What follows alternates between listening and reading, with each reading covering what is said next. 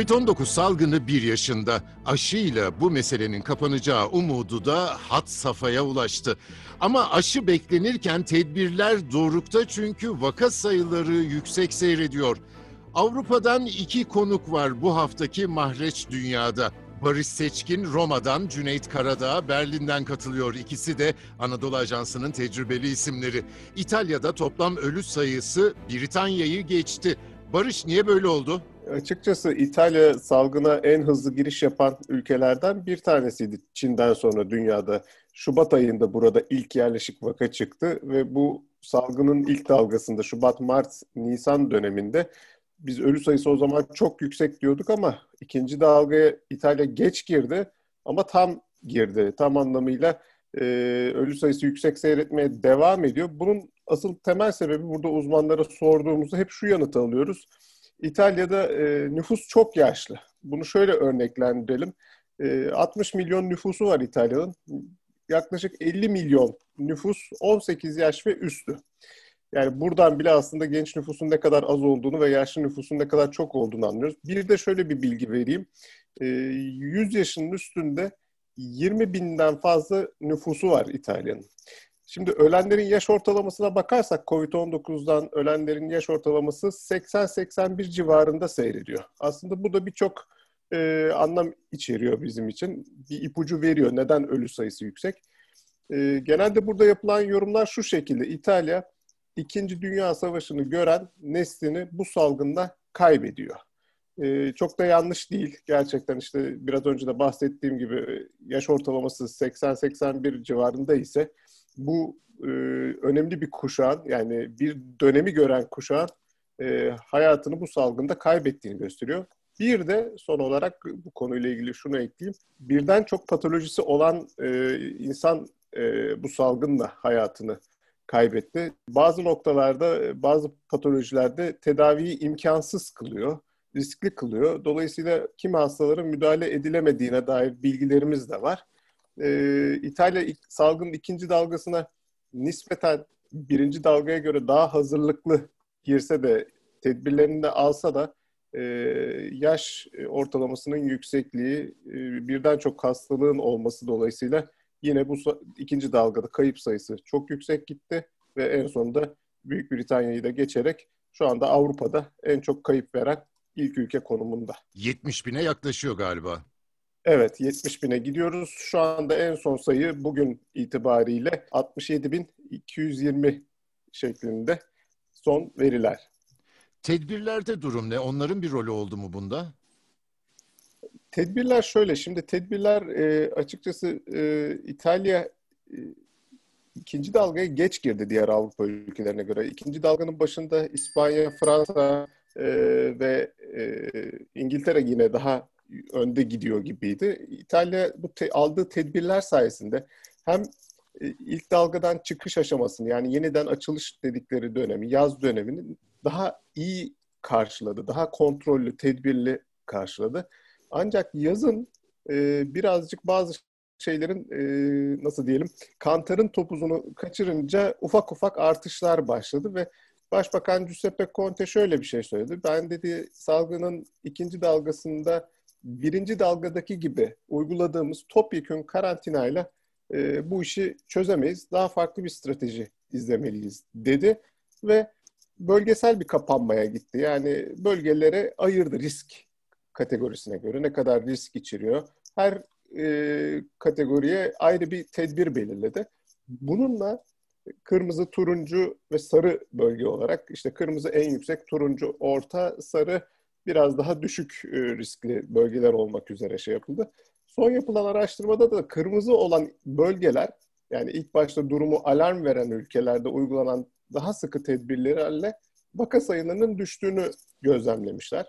Ee, sarı ve turuncu bölgelerde bu düşüşün daha az olduğu hatta sarı bölgelerde biraz tam tersi yönde gittiği ifade ediliyor. Şu anda İtalya'da 40 bin e, 930 yanlış hatırlamıyorsam evet 40 bin 930'da en yüksek vakat 13 Kasım'da kaydedildi. Dolayısıyla da o tarihten bu yana yaklaşık işte geçen bir ayda e, vaka sayısı 40 binlerden 19 binlere, 18 binlere kadar düşmüş vaziyette. Yani tedbirlerin işe yaradığını söyleyebiliriz ama e, şu aşamada en çok alarm veren konu burası için yılbaşı ve Noel tatil dönemi. Oralarda tedbirler e, kırılacak, etkileri azalacak herhalde. Yani şimdi tabii tedbirleri biraz yavaşlattılar çünkü e, halkın e, daha yüksek e, şekilde bir tepki vermesinden de korkuyorlar açıkçası bir yandan da. Çünkü insanlar e, bilindiği üzere e, Noel bayramı ve işte yılbaşı insanların bir araya geldiği geniş aile yemeklerinin yapıldığı ve en çok İtalya'da önem verilen şeylerden bir şey biri olduğunu söyleyebiliriz bu Noel e, durumunun, bayramının. Dolayısıyla e, şimdi hükümet önce biraz yavaşlatmak istedi e, tedbirleri ki insanlar küçük de olsa, küçük gruplar halinde de olsa aileleriyle bir araya gelebilsinler diye. Ancak görünen o, görünen o ki işte Almanya'da da olmak üzere, Hollanda'da da olmak üzere alınan diğer tedbirler e, İtalya'yı da daha sıkı bir tedbir almaya götürecek. Özellikle de yılbaşı ve Noel döneminde. E, Giuseppe Conte'nin, Başbakan Giuseppe Conte'nin bu akşam bir basın toplantısı düzenleyerek bu yeni tedbirleri açıklamasını bekliyoruz. Bakalım ne çıkacak. Muhtemelen İtalya topyekün bir karantinaya yakın e, tarzda bir tedbirle yani ulaşımın, serbest ulaşımın kısıtlandığı, büyük gruplar halinde yemeklerin yenemeyeceği e, yeni bir tedbir dalgasıyla karşılayacak ki Ocak ayında üçüncü dalgayla yüzleşmemek için. Cüneyt Almanya buradan göründüğüne göre e, salgını ağır hissediyor galiba. Nedir durum orada?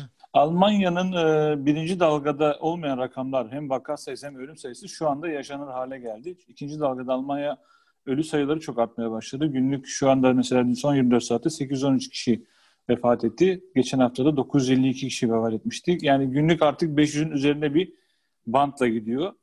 E, tabii Almanya Avrupa'nın lokomotif ülkesi diyoruz. E, Almanya'nın diğer Avrupa ülkelerine nazaran daha e, avantajlı olan kısmı sağlık sistemi iyi ve şu anda sağlık sisteminde e, çok bir yoğunluk yok. Ancak bütün herkesin, uzmanların, başbakanlarından tutun herkesin söylediği aman e, yoğun bakımlarımızı çok fazla e, doldurmamalıyız. Buna gayret gösterdiğimiz. O yüzden maske, mesafe, hijyen kuralını hatırlatıp duruyorlar. E, şu anki son 24 saat aldığım rakama göre de 4856 kişi yoğun bakımda. Bunların 2774'ü de entübe edilmiş durumda. Almanya e, biliyorsunuz kapanma e, ikinci kez kapanma yani Mart ayında bir kapatma olmuştu. Şimdi tekrar bir kapatma oldu. Bu kapatma önlemler e, genişletildi ancak e, tabii ifadeler bazen yanlış anlaşılabiliyor. Tam kapatmadan bahsediliyor.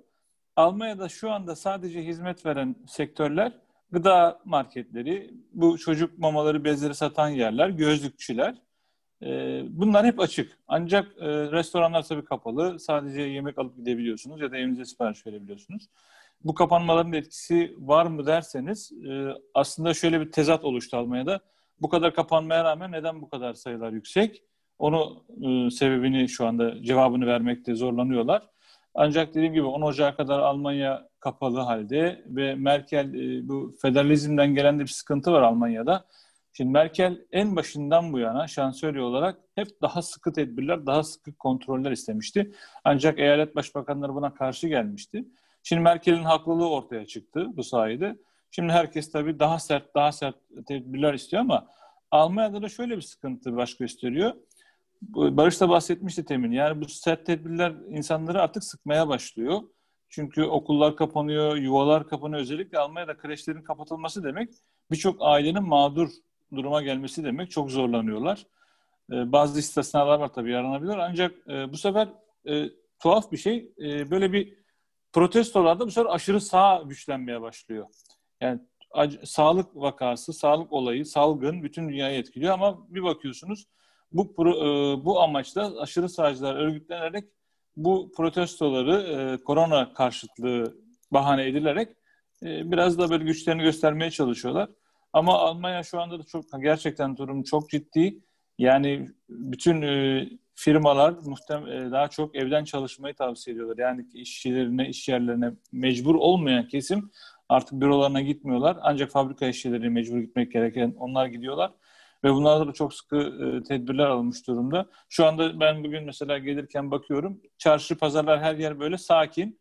Araç trafiği biraz var ama şu anda Almanya'da hayat e, yavaşlamış durumda. Onu söyleyebilirim. Barış İtalya aşı konusunda ne yaptı? Evet, İtalya aşıyı büyük bir umutla bekliyor desek gerçekten yanlış olmaz. Yaklaşık bir ay kadar önce ben burada e, Lazzaro Spallanzani Enstitüsü var, Bulaşıcı Hastalıklar Enstitüsü. E, oranın başhekimi Francesco Vaia ile röportaj yaptığımda o bu cümleyi kurmuştu. Aşıyı hani büyük umutla bekliyoruz. E, çünkü hani normale dönmek için artık bu aşı en önemli şeylerden biri oldu. Şimdi aşı için e, tabii Avrupa Birliği ortak bir karar aldı yakın zamanda. E, diğer ülkelerde de eş zamanlı olarak 27 Aralık'ta başlamasını bekliyoruz. Tabii Avrupa İlaç Ajansı'nın da onayıyla birlikte olacak bu iş. E, İtalya'da bu aşı için e, lojistik imkanlarını güçlendirdi. E, dağıtımı bir askeri üstten yapacak Roma'da. E, bununla ilgili halkı e, bilinçlendirmek ve harekete geçirmek açısından bir aşı logosu da tasarlandı. Çuha çiçeği denilen bir aşı logosu ve buna da İtalya işte bir çiçekle yeniden doğuyor şeklinde bir slogan geliştirdiler ki hani halkı bu konuda ikna edebilmek için bu çünkü önemli bir şey. Neden bunun üstünde duruyorum? Ee, İtalya bundan birkaç yıl öncesine kadar hani e, İtalyanlar diyelim daha ziyade e, kızamık aşısına dahi hani biraz şüpheyle yaklaşan milletti ve bu yüzden Avrupa içerisinde e, işte kızamık vakalarının arttığı ülkelerden biriydi. Ama tabii bu Covid-19 salgını ile birlikte e, ve hani sürecin de uzamasıyla birlikte e, aşı giderek bir umut haline dönüştü. E, insanların geçen burada bir anket vardı. İtalyanların onda 8'inin hani aşıyı yaptırabileceğini e, belirttiğine dair bir veri de e, bize yansıdı, önümüze düştü. Dolayısıyla İtalyanlar aşıyı bekliyor. 27 Aralık bu konuda e, milat olacak anlaşılan Avrupa için, İtalya için de. E, İtalyanlar bu aşıyla e, hani yeniden doğup e, bir an önce normale dönmek istiyorlar. Çünkü e, bu salgının tabii ki ekonomideki etkisi çok büyük. E, dolayısıyla da aynı Almanya'da olduğu gibi burada da aşırı sağ e, protestolarla güçleniyor. Protestolar çok artıyor. E, bir an önce bu aşıyla e, normale dönüp ekonomiyi de kurtarmak istiyorlar. Cüneyt Almanya aşının odağı oldu. Bunun avantajı yaşanacak mı ülkede? Hemen ilk etapta değil. Tabii ki aşıyı bulan Türk kökenli Uğur Şahin ve eşi Özlem Türeci Alman firması BioNTech'te buldular. Almanya'da Alman malı bir ürün olacak. Ancak Almanya Geçen hafta bir Sağlık Bakanı'nın bir e, evrakı geçmişti elime. Orada gördük ki Almanya şu ana kadar şimdiden 187 milyon doz aşı siparişi vermiş durumda. E, bu BioNTech bunun daha azı tabii. Çünkü Avrupa Birliği biliyorsun BioNTech diye bir anlaşma imzalamıştı. 300 milyon ve herkes e, eşit şekilde bu nüfusuna göre dağıtılacaktı. Şöyle bir avantajını şöyle yaşayacak. Yılın iki, yani 2021'in ikinci yarısından sonra Almanya bunu yaşayacak. Çünkü BioNTech o zaman hazırlıklarını daha da yapmış olacak ve daha fazla aşı üretmiş olacak. Çünkü şu anda ürettiği aşı kapasite olarak kendisini aşamadığı için veya geçemediği için kapasite belli bir kapasite var. O nedenle şu an için değil ama Almanya bunun yılın ikinci yarısında çok rahat avantajını görecek diyebilirim. Çünkü Almanya'da da şu anda herkes aşıya odaklanmış durumda. Biz geçen hafta ben de bir sokak röportajı yapmıştık. Burada Almanların birçoğu aşıya sıcak bakıyor. Tabii çekimsel olanlar da var ama bugün Sağlık Bakanı bir e, aşı yönetmeliği imzalayacak. Bu, daha önce duyuruldu ama öncelik öncelik e, yaşlı yurtlarda bakım evinde kalan insanlara ve 80 yaş üzerinden başlayacak. Sağlık çalışanları öncelikle sahip. Şu anda mesela benim gibi genç insanlar yani ortalama 40 yaşlı ve 40 üzeri olanlar bu aşıyı almaları belki de 2021'in sonuna kadar beklemek zorunda kalacağız. Çünkü risk grubu diye bir şey yaptılar. Öncelikle risk grupları, sağlık çalışanları, yaşlılar bunlara yapılacak aşı. Yani Almanya'nın ekonomik gücü herkese çok sayıda aşı dozu sunma imkanı yaratmadı. İlk etapta değil, hayır. Bu, çünkü bu şeyle alakalı, bu ekonomik güçle alakalı değil. Bu kapasiteyle alakalı. Yani aşı yok ortada o kadar. Yani şu anda e, atıyorum dünyada 2-3 milyar aşı olmuş olsaydı Almanya ekonomik gücünü gösterip basardı alırdı ama öyle bir imkan yok. Yani kapasite aşı üretilmediği için. Hatta bugün biraz sonra mecliste Antonio Guterres ile konuşacak. Biliyorsunuz şu anda dünyada şu tartışma var. Hiç aşıya kavuşamayacak Afrika'da veya başka e, gelir düzeyi az ülkelerde aşı alamayacak diye bir endişe var. Yani bunun dünyada adaleti de alınmasını isteyen ama Almanya bu konuda e, bir taraftan öyle bahsediyor ama bir taraftan da dediğim gibi kendi işini sağlama alıyor. Yani Almanya 2021'in sonuna kadar %60'ını ülkenin yani ülkede yaşayan insanların %60'ına aşı sağlama e, planları yapıyor. Yani iki- %100 yine öyle bir şey yok. Bu 2022'ye kadar kalacak bir süreç.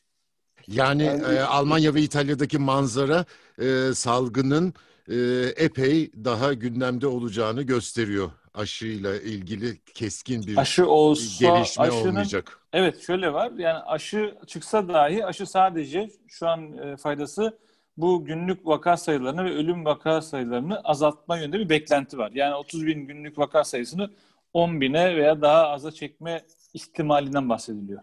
Burada İtalya'dan şöyle bir ek yapayım. E, aşı konusu evet yani demin de söylediğimiz gibi büyük bir umut olarak görülüyor ancak e, vaka sayısının düşürülmesinin de çok önemli olduğu belirtiliyor. Yani uzmanlar burada söylenilen şey genelde biz vaka sayısını azaltmadan aşıyı başlasak da aşıdan aslında tam olarak yararlanamayız diyorlar. Dolayısıyla vaka sayısının önemini e, öneminin üstünde duruyorlar. Vaka sayısını olabildiğince aşağı çekip aşılamanın öyle başlamasını belir gerektiğini belirtiyorlar. İtalya'da 202,5 milyon doz aşı sipariş etti farklı firmalardan. Tabii ki e, Uğur Şahin, Özlem Türeci onların BioNTech'in aşısından da yaklaşık 27 milyon doz sipariş etti İtalya. E, fakat hani he- hedeflenen şey yıl sonuna kadar en azından Eylül ayına kadar olabildiğince çok kişiyi aşılamak.